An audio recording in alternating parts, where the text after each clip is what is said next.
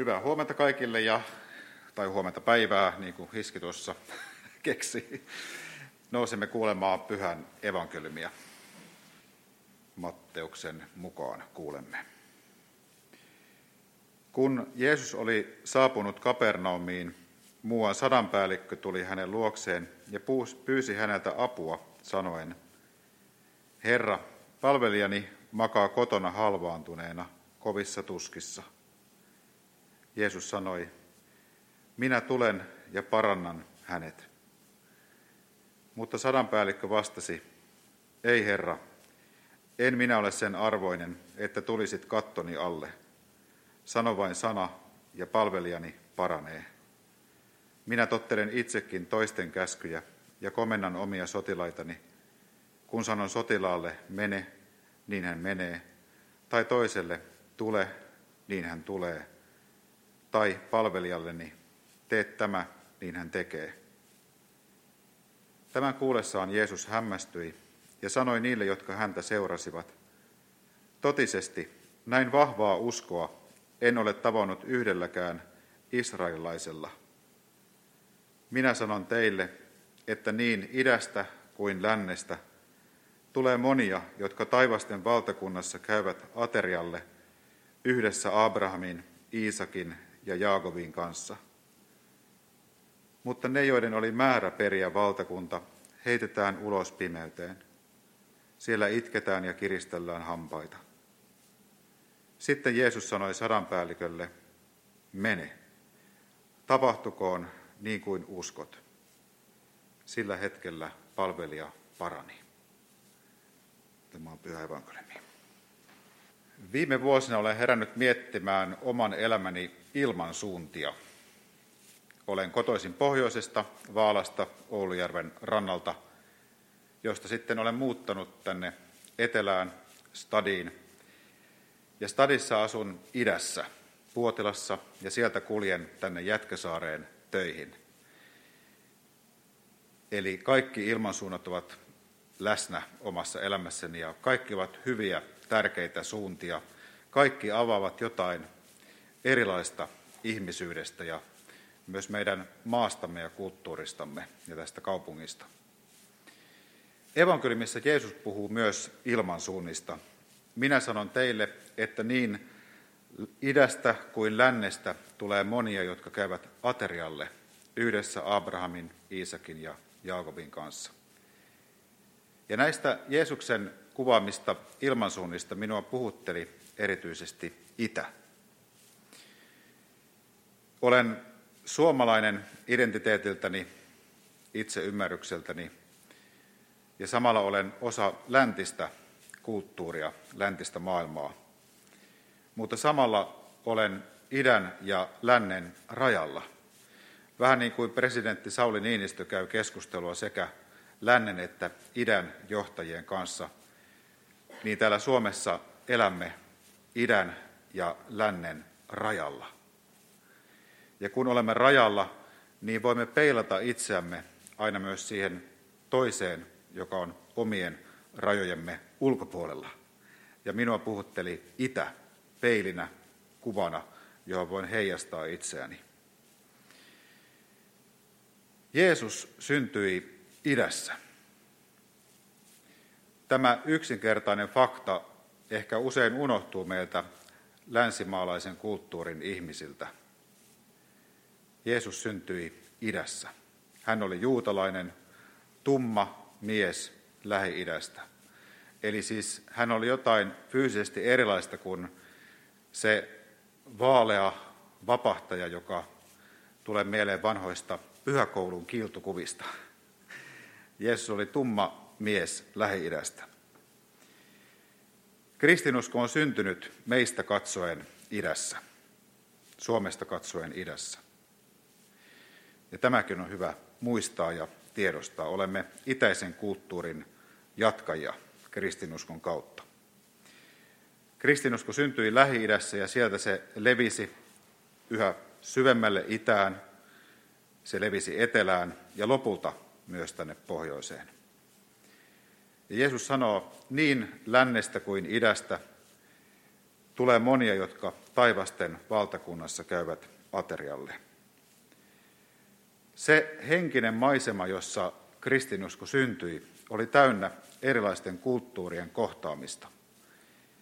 Ja tuota kohtaamista tapahtuu myös päivän evankeliumissa, kun Rooman valtakunnan sotilas kohtaa Jeesuksen hätänsä kautta. Ja Jeesus auttaa, vaikka Rooma oli julma sortaja Israelin näkökulmasta. Julma läntinen sortaja. Hän auttaa, ja samalla tämä roomalainen sotilas myös tunnistaa Jeesuksessa jotain sellaista, joka monelta hänen oman kulttuurinsa edustajista saattoi jäädä huomaamatta. Hän tunnistaa Jeesuksessa Jumalan toiminnan. Ja siksi Jeesus nostaa hänet esiin, ihmettelee sitä, että miten toisesta kulttuurista tuleva ihminen ymmärtää sitä, mitä hän edustaa, mitä hän tuo maan päälle. Meidän ajassamme kristinuskon vaikutus yhteiskunnassa on monin tavoin ohentunut. Suren sitä, mutta samalla näen siinä myös hyviä puolia. Kun se on ohentunut, emme voi enää käyttää kristinuskoa vallan välineenä, vaan me ikään kuin palaamme siihen samaan kulttuuriseen maisemaan, jossa kristinusko aikoinaan syntyi. Palaamme vuorovaikutukseen, kohtaamiseen ja siihen, että meidän sanomallamme täytyy olla jotain sanottavaa, jotain annettavaa siinä kulttuurin mosaikissa, jossa me nyt elämme. Ja tämä on jotain arvokasta, niin oikeasti uskon. Voimme löytää jotain kristinuskon syvimmästä olemuksesta, kun emme lähesty sitä yhtenäiskulttuurin kautta, vaan osana kulttuurin mosaiikkia. Itä ilmansuuntana vie pohtimaan myös toisten uskontojen kohtaamista. Idässähän ovat syntyneet suuret maailmanuskonnot, buddhalaisuus, hindulaisuus, islam ja myös juutalaisuus on yksi näistä isoista uskonnoista. Yksi meidän kirkon merkittävimmistä ajattelijoista, Jyri Komulainen, vähän aikaa sitten kohautti Kotimaanlehdessä, kun hän kutsui kristinuskoa synkretistiseksi uskonnoksi, eli siis sekoittuneeksi, toisten uskontojen kanssa sekoittuneeksi uskonnoksi. Ja liityn Jyri Komulaisiin ajatuksiin monessa mielessä, sillä kristinusko ei ole syntynyt tyhjiössä, vaan suhteessa toisiin uskontoihin, toisiin kulttuureihin, toisiin aatteisiin. Ja se on syntymänsä jälkeen kohdannut yhä uusia aatteita, länsimaista filosofiaa ja myöhemmin modernin maailman erilaisia virtauksia. Ja koko ajan uskonnot ja aatteet oppivat toisiltaan. Oppivat toisiltaan. En siis näe uskontoja toistensa vihollisina, en edes kilpailijoina, vaan uskon, että kaikissa uskonnoissa on hyvää, ja tärkeää on etsiä sitä, mikä on yhteistä. Esimerkiksi rauhan rakentamisessa maailmaan uskonnot ovat avainasemassa, ja silloin juuri on kyse siitä, että miten pystymme löytämään sen, mikä on yhteistä. Ja sitä on, sillä luotan, että on vain yksi Jumala, ja hän voi puhutella ihmisiä myös toisten uskontojen läpi. Niin kuin Jeesus sanoo, niin lännestä kuin idästä tulee monia, jotka taivasten valtakunnassa käyvät aterialle. Samalla kristittynä toivon, että sanoma Kristuksesta puhuttelisi kaikkialla maailmassa eläviä ihmisiä, että kaikki voisivat kuulla sen, että kaikki voisivat löytää siitä sen vapauttavan sanoman, joka siihen on kätketty. Itä tuo mieleen myös Suomessa, tai Suomessakin vaikuttavan, ikivanhan kristillisen kirkon, ortodoksisen kirkon. Ja täällä Suomessa me elämme ekumeenisesti kirkkojen yhteyden tasolla todella hienossa maassa. Luterilaisten ja ortodoksisten välinen yhteys on oikeastaan ainutlaatuista koko maailman tasolla. Ja täällä Helsingissäkin tuomiokirkko ja Uspenski seisovat rinnakkain, eivät vastakkain. Ortodoksisuuden ja ortodoksisen kirkon rikas perinne rikastuttaa myös meitä luterilaisia. Voimme ammentaa ikonien kauneutta, voimme ammentaa meditatiivisen rukouksen syvyyttä, voimme ammentaa kirkkoisien viisautta.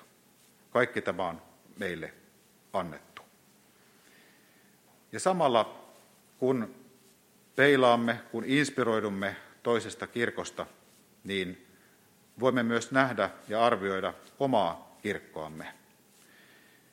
Ja minulle tuli tässä mieleen historian tutkija Teemu Keskisarja, joka on paljon puhunut kristinuskon myönteisestä vaikutuksesta suomalaisen kulttuurin ja yhteiskunnan kehittymisessä. Ehkä mielikuva puhdasoppisuuden ajasta tai valistuksen ajan kristinuskosta painottuu usein siihen, miten kirkko on kontrolloinut, vahtinut, mutta se ei ole ollenkaan koko kuva, vaan kirkko, niin kuin Keskisarja sanoo, on myös ollut historian koski, ei pato, vaan koski, muutosvoiman lähde. Valistuksen ajan pappien saarnoista, niitä kun historiallisia dokumentteina tutkii, niin niistä löytyy tiedon arvostamista, tiedon jakamista, uuden kulttuurin kehittämistä, luomista, synnyttämistä. Saarnatuolista on opetettu perunan istuttamista ja lukutaidon hankkimista. Sieltä on opetettu vapaata kaupankäyntiä, niin kuin Antti Zydenius teki. Ja omassa kirkossani nykyhetkessä iloitsen esimerkiksi yhteisestä laulamisesta. Iloitsen siitä, mitä eilen teimme verkossa, eli tuunasimme messua. Se, että meissä on uudistuksen henki. Iloitsen naisten pappeudesta. Iloitsen lähimmäisen rakkaudesta, yhteisvastuukeräyksestä. Meidän kirkossamme on paljon isoja aarteita ja rikkauksia. Ja ehkä tätä hyvyyttä voi toisiin peilatessa myös löytää. Löytää sitä, mikä tässä kirkossa ja myös tässä yhteisössä, jossa nyt olemme, on hyvää ja arvokasta. Välillä on helpompi ikään kuin nähdä hyvää kaukana, mutta tärkeää on nähdä sitä myös lähellä, siinä elämässä ja arjessa ja siinä kulttuurissa, jota elämme. Uskon itä vie meidät avoimesti kohtaamaan toisia kulttuureja ja samalla ehkä lopulta myös arvostamaan omaa kulttuuriamme. Mutta se on vielä enemmän ja Kristus on vielä enemmän, sillä Kristuksessa itä ja länsi yhdistyvät niin, että ei ole enää itää, ei ole enää länttä. Jyri Komulaisella on hieno määritelmä kirkosta. Kun Kristus on keskellä, rajoja ei ole. Kun Kristus on keskellä, olemme oikeasti yksi ihmiskunta, yksi yhteinen ihmisyys, jota me kaikki jaamme. Ja siksi Kristus sanoo, niin lännestä kuin idästä tulee monia, jotka käyvät aterialle Jumalan valtakunnassa Abrahamin, Iisakin ja Jaakobin kanssa. Amen.